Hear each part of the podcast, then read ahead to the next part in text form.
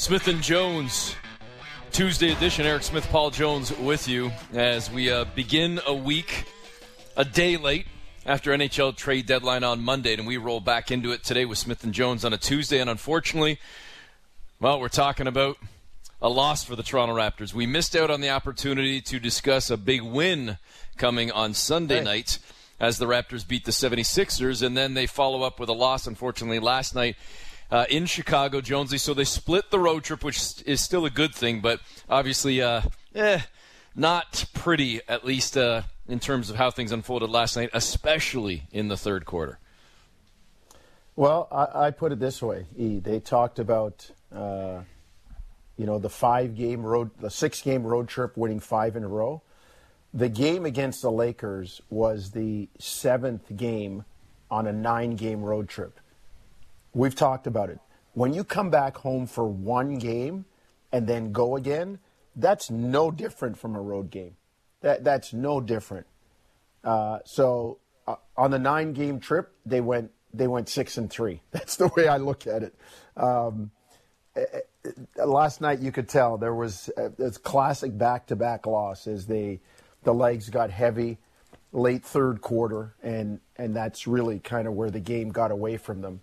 Um, but that being said, uh, they've got to really kind of crank things up at home now. They have a favorable uh, home schedule to end the season.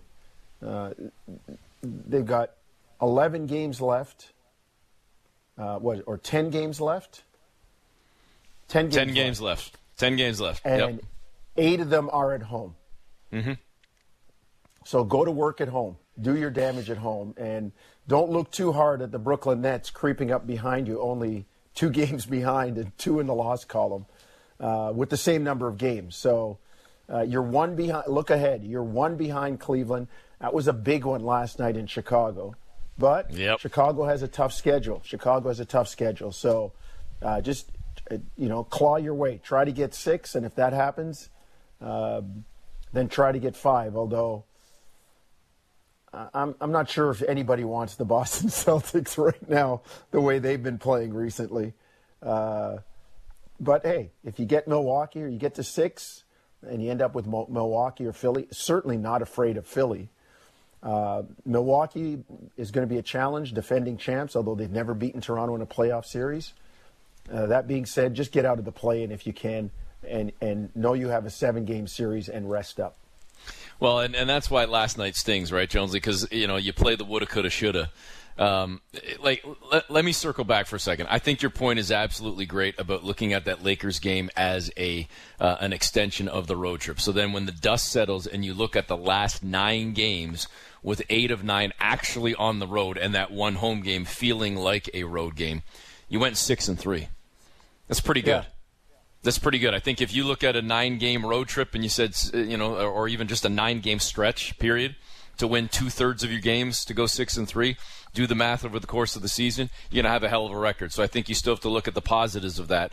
Um, but last night, again, playing that woulda, coulda, shoulda, how good would it be right now to be coming on the air and saying to the Raptor fan base, the Bulls, the Cavs, and the Raptors all have 41 wins.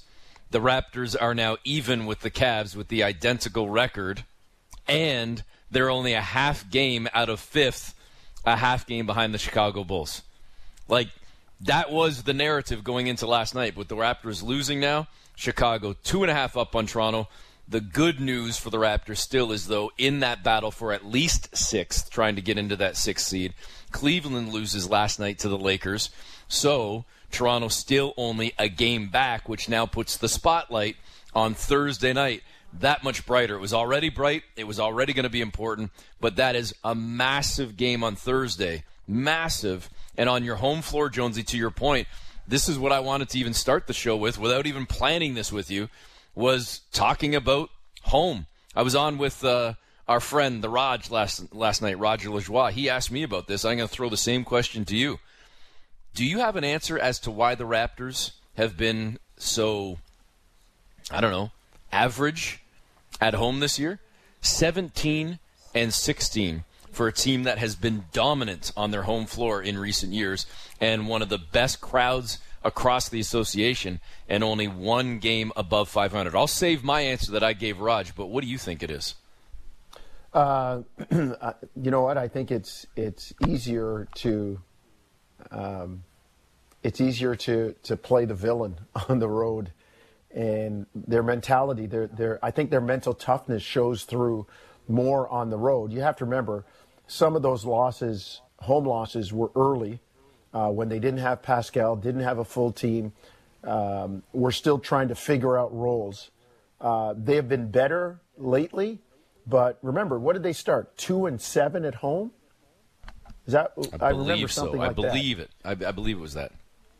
Like so, two and seven, and they're now seventeen and sixteen. So you, you know, you, you take it. You're fifteen and nine you're, you're, you're, it's better at home. It's been better at home. And, and even in there, there were a lot of woulda, shoulda, couldas. Uh, the Cleveland game, I mean, those two, those two losses to Orlando and Detroit, as many people will rue those losses, but those, that was game number five and six in eight nights.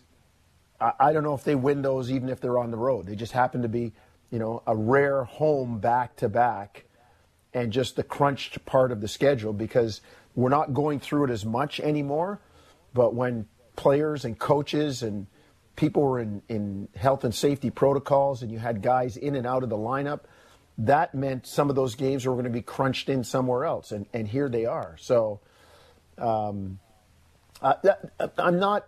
I'm not too worried. The home record isn't great, but I'm, I'm not too worried, and I'm, I'm waiting for this last eight out of ten at home.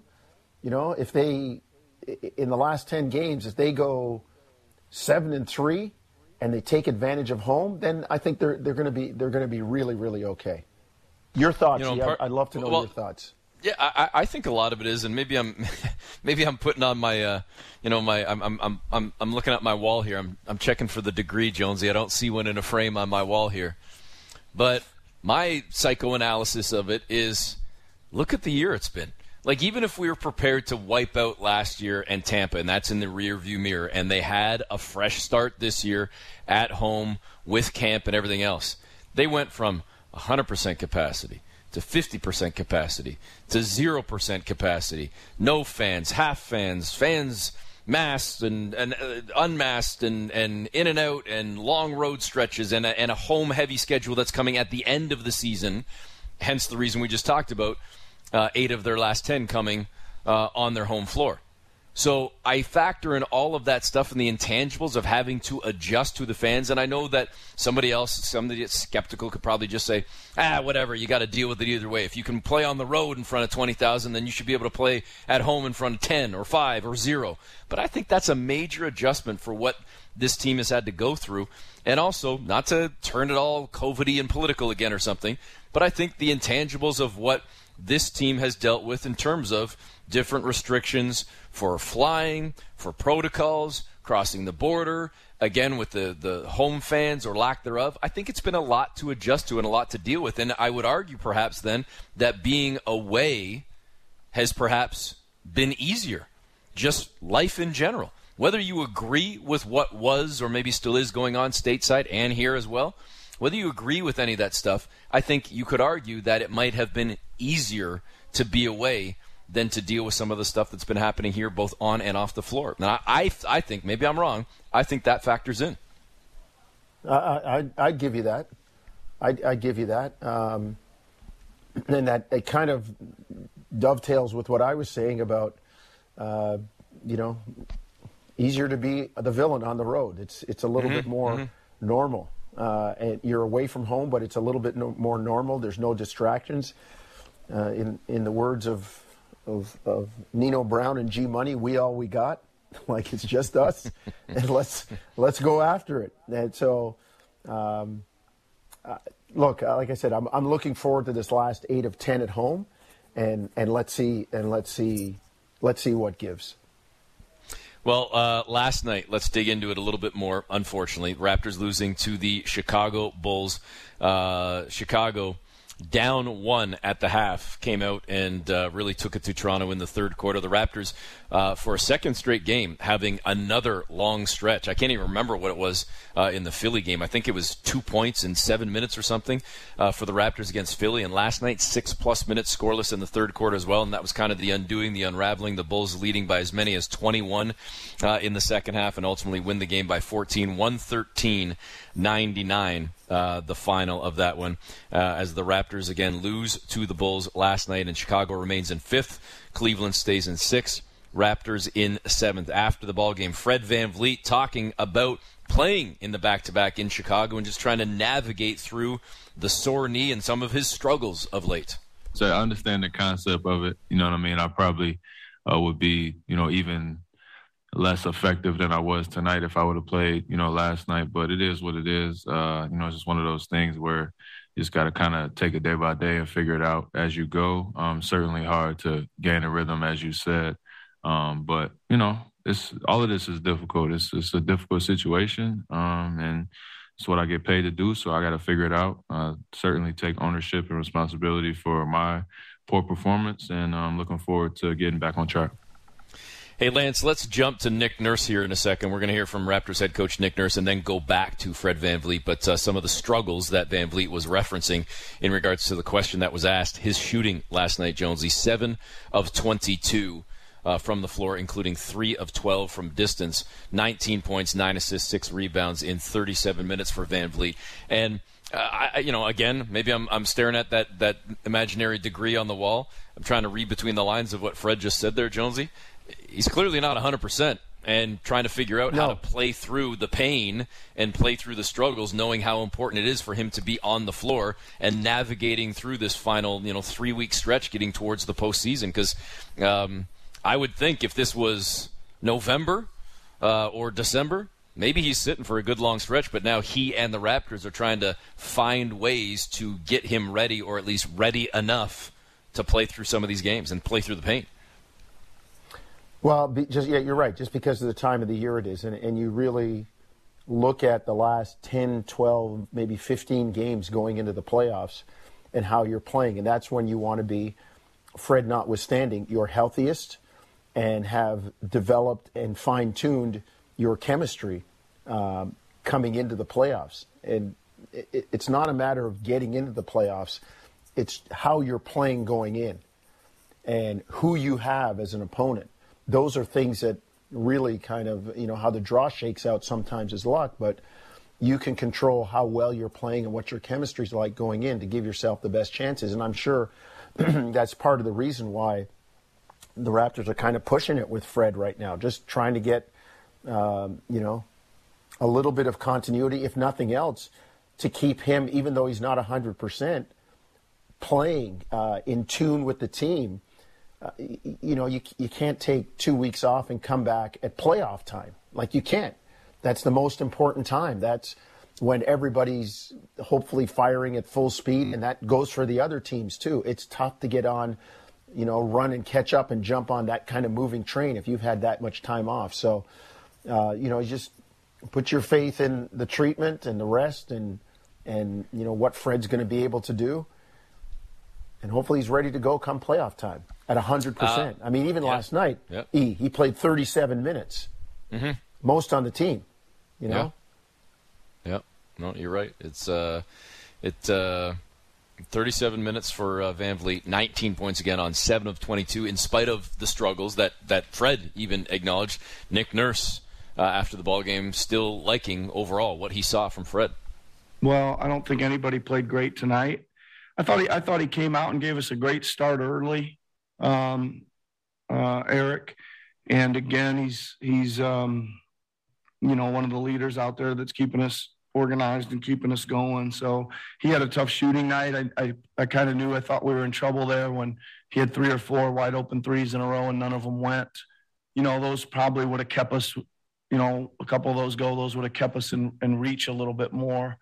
Um, so he had a tough shooting night, but he, he still played okay just to be clear as well, as great as it was that it sounded like it was a personalized clip from Nick Nurse referencing Eric, it was actually Eric Koreen from The Athletic that asked that question. Not me, but I like the fact that it kind of sounded a little bit personalized right there. More from Nick Nurse as he addressed what we talked about a little bit earlier, Jonesy, when things unraveled in the third and ultimately what went wrong in that quarter. My first always um, uh, analysis of it, Michael, is to decide, you know, is it really that? Uh, it really uh, that bad that we're you know, not getting good enough shots or whatever. You know, we did go into a stretch where we turned it over maybe two or three straight times. That's concerning. But, you know, um, when when you've got a bunch of, you know, a bunch of shots at the rim that are you're not making, um, and a you know, a string of wide open threes that that don't go in, not much more like we can ask for than that. Right. So there there is the only thing I'm probably ever concerned about is the turnovers, and then if we just feel like we're getting time after time a really bad shot, um, there was a stretch of that, but not.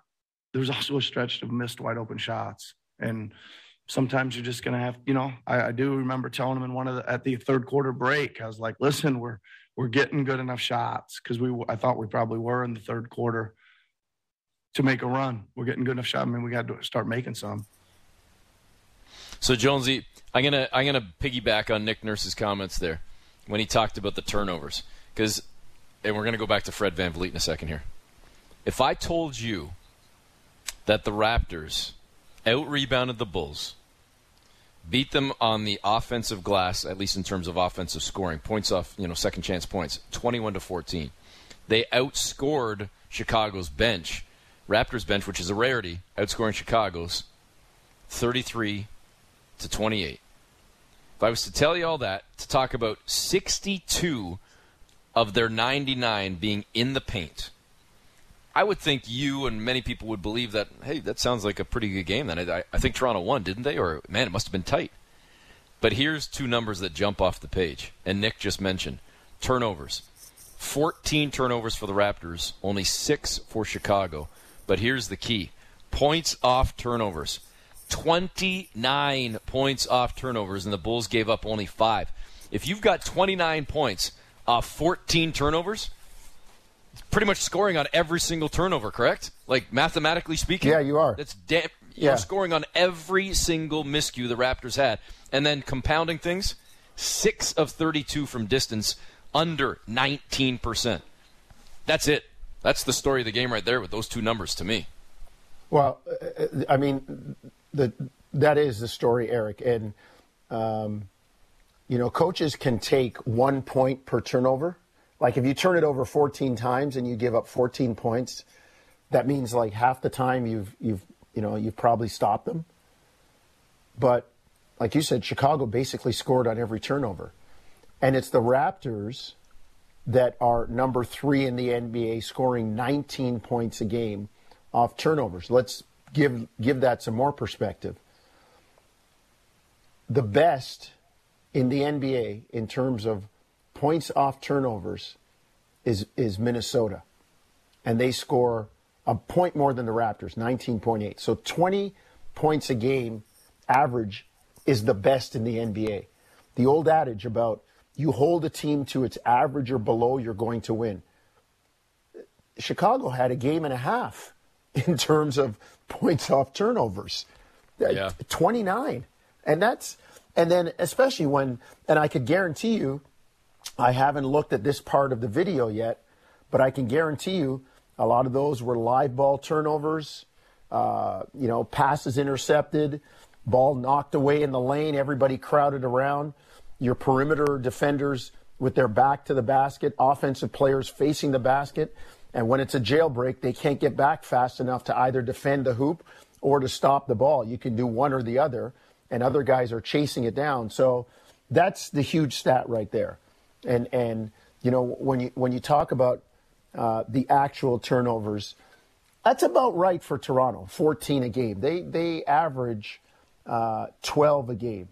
They are pretty good uh, when it comes to looking after the ball. They're fourth in the NBA in not turning it over at about 12.6, 13 a game. So that's around their average. But Chicago, again, they're the same. They're with Toronto. They're about 13 a game. They had half of that last night. So it, to me, it all feeds into, you know, the, again, the second night of the back to back, the legs getting heavy, the third quarter stretch when they they had the drought. It all it all points to that, and people say, well, maybe that's an excuse. No, it's a fact of travel, the schedule, and and the way things are in the NBA.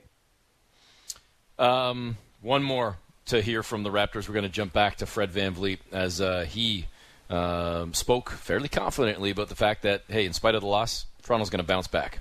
Uh, it's just what we've done all season. It's what we've done all season. So um, the season is not won or lost in one night. We understand that. Uh, we've had streaks on both sides, losing and winning. Um, some games are are you know unacceptable. I don't think tonight was one of the ones that we'd be too upset about. Uh, there's certainly a lot of players that we wish we could have back, but um, for the most part, we fought, we competed, we stayed together, we tried to execute the game plan as best as possible, and um, we'll look at the film, get some rest, and, and get ready for next week. Well, next week, or more so, next game, because it's not next week. Comes up in a couple of days, but the Raptors do have two days off tonight and tomorrow. Their next game comes on Thursday when they host the Cleveland Cavaliers, and uh, it's a, a home-heavy sked for the Raptors uh, coming up over the next two weeks, but certainly even over the next three weeks uh, to close out the season with eight of ten at home. That next game again against Cleveland on Thursday. It's Indiana on Saturday, and then looking ahead to next week, Boston on Monday, Minnesota on Wednesday. So four straight, spaced out well, which hopefully is good news for not just Fred VanVleet but maybe a guy we haven't talked enough about. The fact that they've gone an extended stretch without one of their starters in OG Anunoby as well, another floor spacer, and missing last night. Speaking to the Raptors' struggles from distance, another floor spacer and shot maker in Gary Trent Jr., who was absent with a toe injury. So hopefully he's good to go by Thursday. Uh, we shall see. To uh, chat about last night, and just kind of to look ahead to the final three weeks of the season as well. The television voice of the Toronto Raptors always love having on our friend Matt Devlin. Matty, how are you? Great. Morning. How are you guys doing?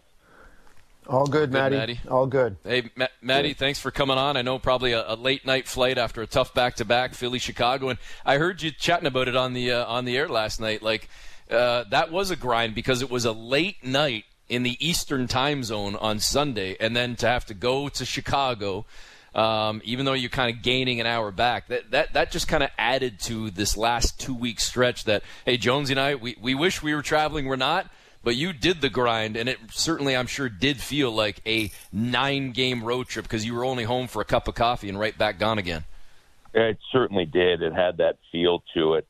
I'd actually say this that was tougher, and you guys know from experience how tough that Phoenix Denver back to back is the back to back that the Raptors uh, had Sunday, Monday was tougher.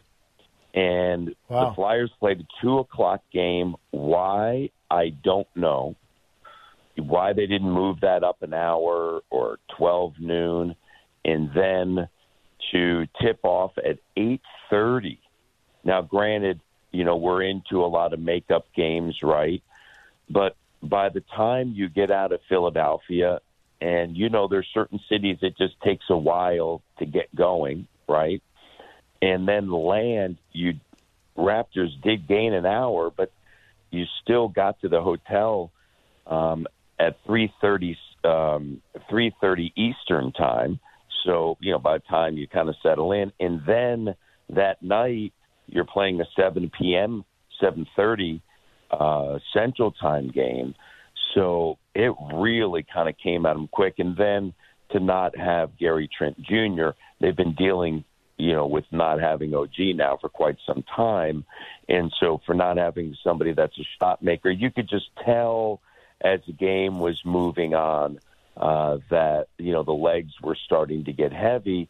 And I would say this too that game Sunday night was playoff intensity and yes. feel and yep. that took a lot out. And then think about what happened with Philly and Miami last night, right? Philly kind of like, okay, we go, you know, and they go get Miami. So there's just a few different things that kind of uh, added on. Chicago's a very good team. If if I look at them as a team in the East, can they make a run? I don't think so. And they're a really good team but they're not a team that if you're at full strength uh, that you're uh, concerned about. And, you know, and even though their defense, as both of you know, continues to get better. Matty, uh, you made a great point, and Eric and I talked about it on our broadcast on Sunday. That was a playoff game. When you, anytime you win a game in the high 80s, low 90s, yep. you know you are grinding it, and, and and that's what it was. And it was it was the classic back-to-back loss. The, the legs yep. get heavy in the third quarter, uh, and, and you know you make a great point about Gary Trent Jr. When you look at it last night, uh, not that not that you know Precious or Boucher or Pascal can't make the three, but I don't think they send off the smoke alarm the way um, Fred VanVleet and and uh, Gary Trent Jr. do with the potential of making threes. I, I, I, yeah, they'll make threes, Precious and and you know Chris and and and Pascal, but when Gary Trent Jr. has the ball, your your your your awareness is heightened, and I thought that hurt them last night, not having a floor spacer, not having another guy to make threes, uh, and and that and that turned a lot of attention on Fred. I mean he, he, they made six three point shots and Fred had three of them. Did you did you and I mean you were there and you can feel that you can see that. Did you detect that extra information extra attention to Fred uh, beyond the arc? Oh, for sure. I mean they were trying to get as you guys you know saw they're trying to you know get the ball out of his hands. I mean there's a couple of times where you know offensive rebound kick out. He had a couple of those sort of looks and and there was one sequence where what he attempted like three and they didn't go down. Um, I think it's one of the reasons why you're seeing Armoni Brooks a little bit, right? Because of the spacing that he provides, uh, the ability to shoot the three. I think that's why you're seeing that maybe more over the last couple of games than a Dalano Banton um, as he continues to work on his three point shooting. So, you know, a couple of different things, um, you know, for the Raptors uh, that we've seen. Um, you know, interestingly enough, they go back with Achiuwa Birch, right?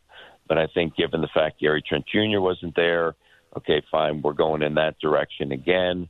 Um, Boucher was highly impactful on Sunday. Again, you know, second night of a back to back, floor spacing. He took a couple of threes that I think were kind of early uh, in the clock. But ultimately, you know, this is not a team that relies heavily on the three. I mean, look at where they are statistically, but yet they they need to get a couple of those certainly on the road to provide a relief. And if you look at Gary Trent Jr.'s road numbers, they've been really strong throughout the course of the season. Unfortunately, you don't have them last night. Here comes Chicago. They're almost at full strength now. Um, and it got to the point, as you mentioned, Jonesy, where you could just tell, okay, you go on a run. Now all of a sudden the Bulls respond. You're missing a couple of shots. You can't get a stop. And then it, it just started to roll from there.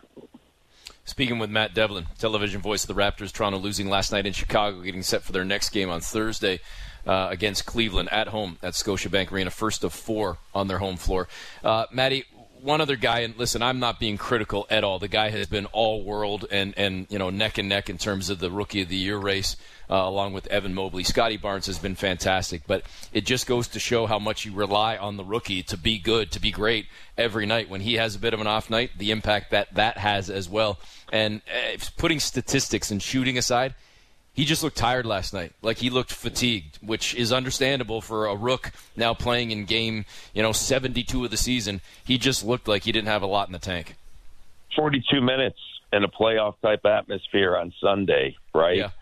And if you look at his numbers, as both of you do, since the All Star break, he's in elite company, right? He's in, you know, the names that are on this list that are averaging what he's averaging are the best of the best in the NBA. Um, and so to me, you know, that's one of those games where you look at and you go, okay, you, you know, there's nothing, you know, just, as we've talked about already, second night of a back to back, 42 minutes, playoff intensity Sunday night. Those nights are going to happen.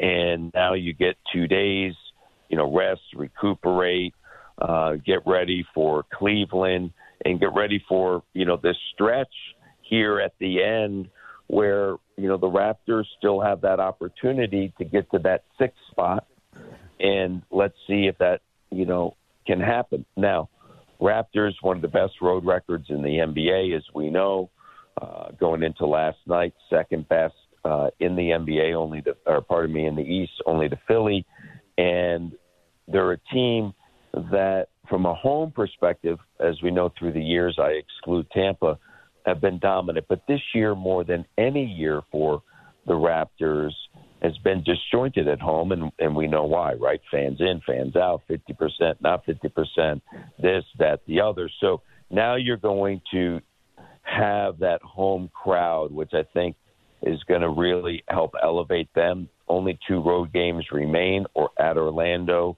at New York. And really, it's time here in the next week to kind of taking advantage of that. You have Cleveland, you have Indiana, you have Boston coming to town. The Indy one, okay, you know, don't let that be the quote unquote proverbial trap game.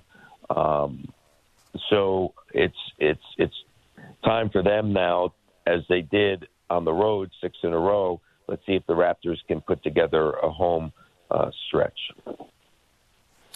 I, I agree, Maddie, and you know, Eric and I were talking about that. The last the last 10 games or so going into the playoffs are where you really want to be playing well. And that's the other thing, too, the dilemma with Fred. Like, you know, he's not 100%, but for chemistry, for timing, I mean, he can't take two weeks off. Not now. He can't. I mean, it just, it, it, it would just, it, it takes too long to crank back up and then to do it at playoff time. So, uh, you know, what do you see as a potential plan for Fred uh, in terms of trying to manage his minutes? Because they also they also need him in the game. You also have to win these yeah. games. Brooklyn's two behind you, and then when yeah. you look forward, you're only you're only two out of out of six, maybe even five. Yeah, we saw real quick. We saw that with Kyle for years, right, where they would just give him games off down the stretch, and it just was hard for Kyle to crank it back up. And then it kind of became more of, okay, we're going to keep him playing, but we're going to limit his minutes down the stretch, right? It's a really difficult situation for Nick and the Raptors right now because they're not healthy, right?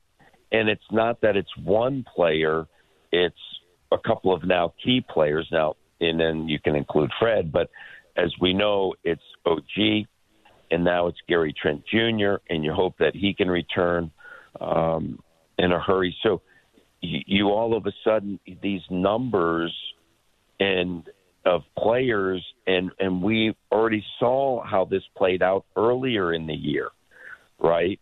Um, and so you know who your top seven are. You need those top seven and now we've seen who the eight are. Um, can you get back to the eight? And you know, and we know who those guys are, and and then okay, we we've seen where you sprinkle in Armoni Brooks or Malachi. Malachi's out, right? Malachi could help right now, um, and so it it is going to be very interesting. I I think you know the good thing is there's only one more back to back scenario and you have two days off now. You have today, tomorrow.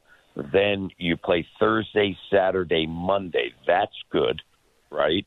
And you're not back on a plane. So that's a positive. And then I think it depends upon what you feel and see and who's returning. How do you look at that Saturday night game against Indiana? Right? What happens on Thursday? It's a game by game. What happens Thursday allows you to make some decisions for Saturday in anticipation and preparation for Boston. Hey, Maddie, I, I think Jonesy and I are going to have to, you know, go go check the, uh, the little change cup in our cars, and we're, we're going to buy you a, like a, a gift card or something. We're going to send you some coffee you know, I, am not even going to shout out one of the coffee joints because I don't, you know, I don't know who advertised it. Seems like you need a little Joe, a little caffeine, a little jolt. So, we're, we're going to buy you. We're going to send you a gift card. I, I, you know what? It, last night, it was a tough back to back. We la- we landed, and and to, to Jonesy's point, I think, you know, because obviously I was quarantining in Charlotte, I spent twenty, I think it was twenty seven the last thirty days, or twenty seven the last twenty nine days. I was not in Toronto, Jeez. right? And Yeah. so and so anyway, you know, and then we came back for that brief period. We go back to Philly. Didn't even feel like a home game against the Lakers. And then you know the late night, and then last night uh, we landed. Took us a little bit of time to um, uh, to land, go through customs and everything like that, and and it was another one of those, you know, you know, I think I don't know. Well, But it was two a.m. or something. You know how it goes. It's life on the road. Maddie, I'm, I'm, I'm, I'm telling tales out of school here. Uh, you and I texting at 3:03 a.m. talking about the Lorenzen Wright trial, right? Like, like I was up watching the game again and doing some notes and breaking stuff down, and I saw it come across, and I sent you the text.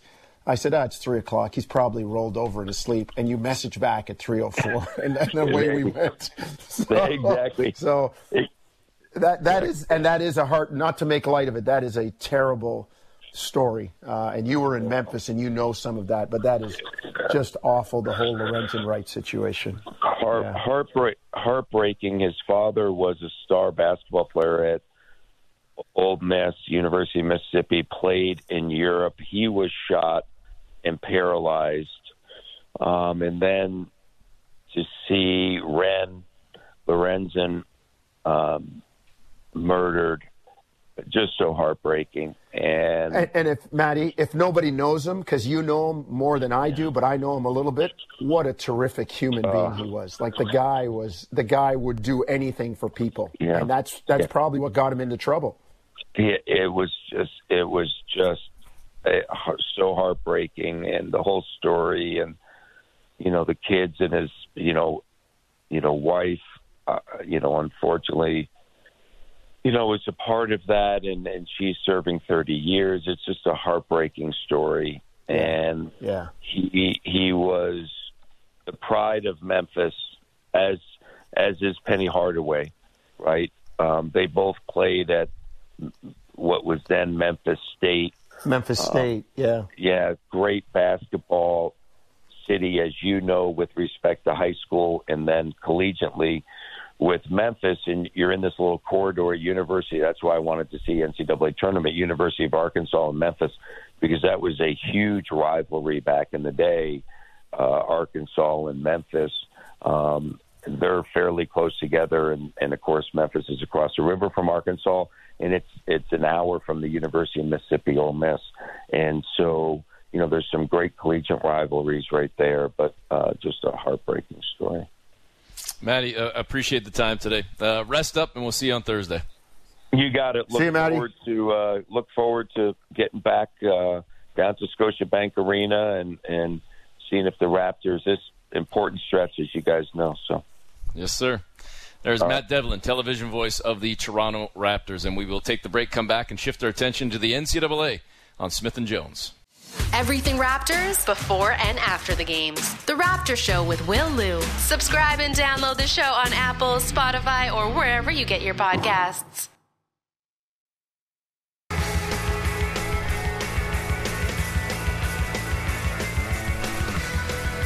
Back on Smith and Jones, Eric Smith, Paul Jones with you. Uh, we shift our attention from the NBA to the NCAA, and uh, what an opening it's been to the tournament as we await uh, well the Sweet 16 and, and much more to come. And joining us on the line right now from CBS Sports, uh, NCAA analyst, color commentator Dan Bonner. Dan, thanks for the time today. Oh, well, thanks for the invitation. Hope you guys are doing well. We we are Dan. I'll tell you uh, just as a quick aside too before we get to the uh, to the NCAA chatter. I, I made this mental note today. I don't think we've had you on the show uh, before. And I said, at what point is somebody going to ask me or tweet or something about Dan Bonner and, of course, former Raptor and longtime San Antonio Spur Matt Bonner? And it took all of about one minute for somebody to tweet out, hey, I'm sure Dan's great, but I was really looking forward to hearing Matt. and I was like, because we've had Matt on the show many times in the past before. And, and, and anytime there's a Bonner on in Toronto, uh, Dan, it's usually the Red Rocket, Matt Bonner. So it's good to have you on the show uh, to uh, to extend a, you know a, a, second Bonner in Toronto and uh, and maybe a maybe a mainstay for for future shows to come. Well, thank you. It's, uh, I'll tell you an interesting story about Matt Bonner. My grandfather was uh, one of twelve, and back in those days, uh, all his older brothers and sisters were gone. Uh, as he was growing up. So he always told me that anytime I ran into somebody named Bonner, I should ask them about their background so we could see if we, we were related. And I actually ran into Matt Bonner's parents on the street at some NCAA tournament thing, and we discussed it, and we decided we weren't related. Okay, there you go. there you go. okay, there you go. Answers all um, the questions. Well, yeah, oh. exactly, exactly. Dan, I, listen, we could start in many different directions, but I'm going to show my colors here as a as a kid that grew up. I didn't go to the school, but uh, I was always a fan of the Michigan Wolverines, and um, they to me are there. There are a lot of great stories right now, but what Michigan has done to this point right now, uh, maybe I don't know if it's necessarily a shock, but I think they've surprised a few, and to be still standing right now. Um, what are their chances? Do you think, kind of navigating moving forward here? Well, obviously, the fact that they're an 11 seed means that they have surprised people, but I had Michigan earlier in the year. They played at Indiana in a game that at the time they considered to be critical. And you have to remember, Michigan now was preseason number four in the country. So people expected this team to be really good. And then they just didn't perform mainly because they just didn't shoot the ball very well. But that game I saw against Indiana, they shot the ball extremely well. And I think that they have a really good chance if they can shoot the ball well. I know how silly that sounds. The game is all about scoring points, but with the Dickinson kid on the inside, if they can get just a representative showing from their perimeter shooters, I think that they have a pretty good chance. Although I'll tell you, this Villanova team is a machine in terms of efficiency, so it's a pretty tough matchup for Michigan.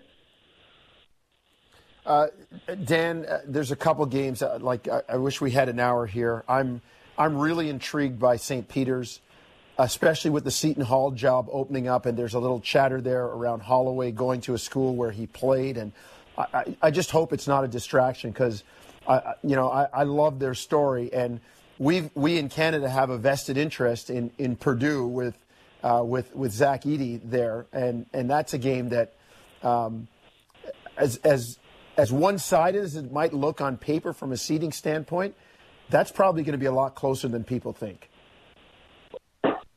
I would agree with that. The seeding, remember, is based upon all the NCAA metrics uh, quad one, quad two, the net, all that other stuff that the guys who live in their mom's basements and who come up with it. Uh, that's what it's all based on. But once you get into yeah, you know, once you get into the tournament, it's your success is based upon how you're playing. And obviously, St. Peter's is playing with a great deal of confidence. Obviously, they're playing very well uh, you know, they are going to have to solve the issue, of course, that everybody has to solve when you play Purdue. What are you going to do with Zach Edey? What are you going to do with the Williams kid? Uh, what are you going to do with Ivey? So it's, it's a very difficult matchup for St. Peter's, but you know, maybe they're Loyola. Maybe they have that magic this year. Maybe they're the team. Speaking with Dan Bonner from CBS Sports NCAA analyst and commentator. Dan, um, is there a team, and I don't care about the seed, you know, whether it's a high or low seed, is there a team that has surprised and or impressed you more than any other to this point? Well, that's that's a very interesting question, and the answer that I will give you is Miami. Uh, they're a 10 seed, and I I do a lot of work in the ACC during the regular season, and uh, you know I had Miami a number of times and I was impressed with their guard play, but I thought that they were a little thin on the inside. They're not very muscular. They're they're not particularly good defensively. Uh, but when you get in this single elimination tournament, sometimes veteran guard play. I mean, all their all their guards are like 24 years old. Uh, a team can have success. So, to my mind, the biggest surprise in the tournament to me, simply because I've seen them a lot, other than St. Peter's, of course, uh, is Miami. Uh, Carolina was good for Dan for basically two and a half or two and two thirds of a game before they let kind of Baylor come back. Um, is this a team that can keep go, keep it going? I mean, Hubert Davis has done he's done a pretty decent job there, and and again, you know, you look at the eight seed, but they're probably better than that, playing in a good conference. Uh, it's going to be quite the matchup with UCLA. Boy, I sure think it is. Uh, North Carolina is an extremely talented team, and their big guy in Bacot. Uh, I mean, you may just you may as well just chalk up a double double for him before the game starts. And if they can get anything at all in terms of scoring from other guys, and that's what they've been getting, you know, Brady Manek got kicked out of that game against Baylor with over 10 minutes left to go in the game. And at the point that he got kicked out, he had 26 points. Uh, and, you know, he he was supposed to be really, really a great three point shooter. And it took him a long time to really get going at North Carolina. But he's now playing not only at the level that they hoped he would play, but probably way above that. And if they can get that kind of performance from him, and from Davis and Love in the backcourt, then I, I you know, they're they're a threat to go all the way. I'm not predicting that they will, but they're another team that's playing really, really well at the right time. Hey, Dan, uh, I think we've got time for one more here. We appreciate your time today, and I'm, I'm going to show the fan colors again as I did off the top. I have long been a, much like many people, you I, to me, there's never middle ground. There's no gray area. You either love or hate Duke and I've never been a Duke guy, but it's hard to not respect, obviously, the legacy, the history, the, su- the success, excuse me, that Mike Krzyzewski and that program has had. Um, their path to potentially winning the title, the the the the, the storyline finish for Coach K. How do you project things for Duke in terms of their chances moving forward and how this could ultimately end for Coach K? Well, it can only one end one of two ways for Coach K. Either they win or they lose, and so that's you know that's why you have me on for this deep insight. Uh, but I think I think that know their path looks tough to me. Uh, Texas Tech is a team of older guys. They're veteran guys. They really play well defensively, uh, and I think they'll be a very tough matchup for Duke. And then if the seeds hold uh, and Duke wins that game, then they'll face Gonzaga. And I know, I know they've had success against Gonzaga during the year, but this is a different animal now. And so I think that Duke certainly has the talent uh, to win the championship, but I'm, I'm surprised that in this day and age, people uh, are, are saying, well, you know, they might be one of the favorites to win it because everybody else is old and Duke is really young. And at this time of the year, I think experience really counts. So could Duke win it? Absolutely. Will they win it? I don't think so. Hey, Dan, appreciate the time today. Thanks for joining us and uh, love the little Bonner history lesson off the top as well. All the best. Thank you. okay, thanks, right, guys. Dan. Okay. There is Dan Bonner from CBS Sports, uh, NCAA commentator and analyst. Yes, sir. There's a couple teams you really got to look out for. We didn't get to them with Dan. Uh, Kelvin Sampson's Houston team's really good. They're not a big name, not real, you know, they're not heralded that highly, but they're a good team. And don't sleep on Providence, man. Do not sleep on Providence. They play so hard. Well, it's something we can dig into a little bit more tomorrow, then, Jonesy, as uh, we get set for the tournament restarting later on this week. Lots to discuss. Make sure you subscribe to Smith and Jones, folks, wherever you get your podcast. Please rate and review, download and share as well. We will be back again tomorrow morning at 11 a.m. Smith and Jones right here on Sportsnet 590 The Fan.